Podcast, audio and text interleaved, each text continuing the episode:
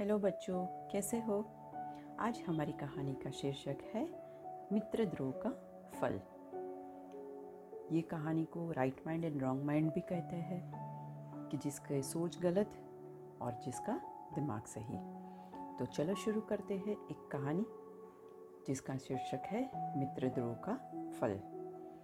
दो मित्र थे धर्म बुद्धि और पाप बुद्धि दोनों हिम्मत नगर में रहते थे। एक बार पाप बुद्धि के मन में एक विचार आया कि क्यों ना मैं धर्म बुद्धि के साथ दूसरे देश जाकर कुछ कमाई करूँ।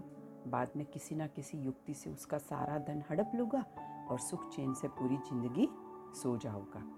इसी नियति से पाप बुद्धि ने धर्म बुद्धि को धन और ज्ञान का प्राप्त होने का लोभ देते हुए अपने साथ बाहर कमाई करने जाने के लिए राज़ी कर लिया। शुभ मुहूर्त देखकर दोनों मित्र अन्य शहर के लिए रवाना हो गए। जाते समय अपने साथ बहुत सा माल लेकर गए तथा मुँह मांगे दामों पर बेचकर खूब धन उपार्जन किया। अंततः प्रसन्न मन से गाँव की तरफ़ लौट गए। गाँव के निकट पहुँचने पर पाप बुद्धि ने धर्म बुद्धि को कहा कि मेरे विचार से गाँव में एक साथ सारा धन ले जाना उचित नहीं है। कुछ लोगों को हमारी ईर्ष्या होने लगेगी तो कुछ लोग कर्ज के रूप में पैसा भी मांगने आएँगे।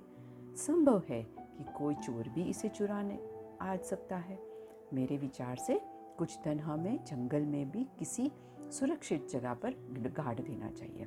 अन्यथा इतना सारा धन देखकर सन्यासी और महात्मा भी डोल जाएँगे। तो सीधे साधे धर्म बुद्धि ने पाप बुद्धि के विचार में अपनी सहमति जता दी। वह किसी सुरक्षित स्थान पर दोनों ने गड्ढे खोदकर अपना धन दबा दिया, तथा कर की ओर प्रस्थान कर गए। बाद में मौका देखकर एक रात कुबुद्धि ने वहाँ गड़े सारे धन को चुपके से निकाल कर हथिया लिया। कुछ दिनों के बाद धर्म बुद्धि ने पाप बुद्धि से कहा कि, भाई, मुझे कुछ धन की आवश्यकता है। अतः तो आप मेरे साथ चलिए। पाप बुद्धि तैयार हो गया। जब उसने धन निकालने के लिए गड्ढा खोदा तो वहाँ तो कुछ भी नहीं मिला। पाप बुद्धि ने तुरंत रोने चिल्लाने का अभिनय किया। उसने धर्म बुद्धि पर धन निकाल लेने के इल्ज़ाम भी लगा दिया। दोनों लड़ने लड़ लगे और झगड़ते झगड़ते न्यायाधीश के पास पहुँचे। न्यायाधीश के सम्मुख दोनों ने अपना अपना पक्ष प्रस्तुत किया। न्यायाधीश ने सत्य का पता लगाने के लिए एक दिव्य परीक्षा की। दोनों को बारी बारी से अपने हाथ जलती हुई आग में डालने थे। पाप बुद्धि ने इसका विरोध किया। उसने कहा कि मैंने धन लिया ही नहीं है। मैं तो सिर्फ़ यहाँ गड्ढा खोदने आया था। पाप बुद्धि ने इसका बहुत विरोध किया। उसने कहा कि खुद वन देवता ही गवाही देंगे कि मैं सत्य बोल रहा हूँ। न्यायाधीश ने यह बात मानी और पाप बुद्धि ने अपने बाप को एक सूखे हुए पेड़ के गोखले में बिठा दिया। न्यायाधीश ने पूछा तो गोखले में से आवाज़ आई कि चोरी धर्म बुद्धि ने की है। तभी धर्म बुद्धि ने पेड़ के नीचे आग लगा दी और पेड़ जलने लगा और उसके साथ ही पाप बुद्धि का बाप भी जलने लगा।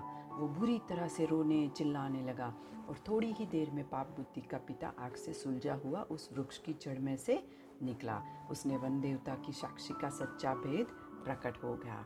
न्यायाधीश ने पाप बुद्धि को मौत की सजा दी और धन बुद्धि को उसका पूरा धन दिलवाया और कहा कि मनुष्य का यह धर्म है कि वह उपाय की चिंता के साथ अपाय का भी चिंता करे। तो बच्चों, यही थी आज की कहानी कि हमारी सोच कभी गलत होनी नहीं चाहिए। हमें ईश्वर जो भी देते हैं, उसमें हमें खुश रहना चाहिए और मित्र से कभी द्रोह नहीं करना चाहिए। है ना बच्चों? तो चलो, कल फिर मिलते हैं एक नई कहानी के साथ। तब तक के लिए सबको good bye good night and do take care of yourself